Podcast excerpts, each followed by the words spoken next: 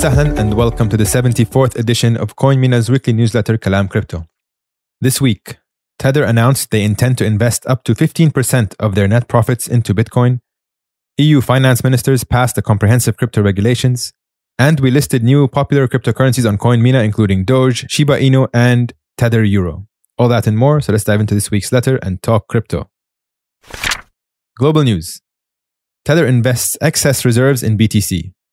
After announcing record Q1 profits last week, Tether announced they intend to invest up to 15% of their net operating profit in Bitcoin. As discussed in last week's newsletter, Tether's profits are soaring due to the increasing yields on US Treasuries. The company generates income by earning interest on US Treasuries but does not offer any yield to USDT holders. As interest rates rise, Tether's profits naturally increase. If Tether's profits continue to rise and they follow through on this promise, they could become the largest institutional holder of Bitcoin worldwide. Quote, Bitcoin has continually proven its resilience and has emerged as a long term store of value with substantial growth potential. Paolo Ardoino, Chief Technical Officer of Tether, said in a statement quote, Our investment in Bitcoin is not only a way to enhance the performance of our portfolio, but it is also a method of aligning ourselves with a transformative technology. European Union finance ministers approve crypto regulations.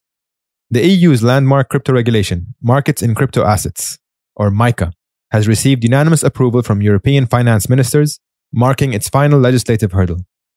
The regulation, which creates a standardized approach to cryptocurrencies across the European bloc, was previously passed by members of the European Parliament. With the finance minister's approval, MICA is expected to become law this summer and will be officially published in the EU's journal. Coinbase Cloud to run Chainlink nodes. Chainlink has announced that Coinbase Cloud, an infrastructure provider, will become a node operator on its system. This addition is expected to enhance the capacity and security of Chainlink's Oracle network, which provides real world data to blockchains. Node operators play a crucial role in monitoring blockchains for data requests and retrieving off chain information to be delivered to the relevant smart contracts. Notably, Chainlink's network already includes node operators such as Swisscom, Deutsche Telekom, and the Associated Press. If you're interested in knowing more about Chainlink, we are running a Lunch and Learn community meetup event with the Chainlink community in the UAE on Thursday, June 8th in the DIFC Innovation Hub. You can see all the details in the link in the show notes. Facepalm of the Week Ledger PR Disaster. Ledger, a prominent cryptocurrency wallet provider, faced significant PR crisis this week following the announcement of their social recovery service, Ledger Recover. This optional subscription based service offers users a backup solution in case of lost private keys.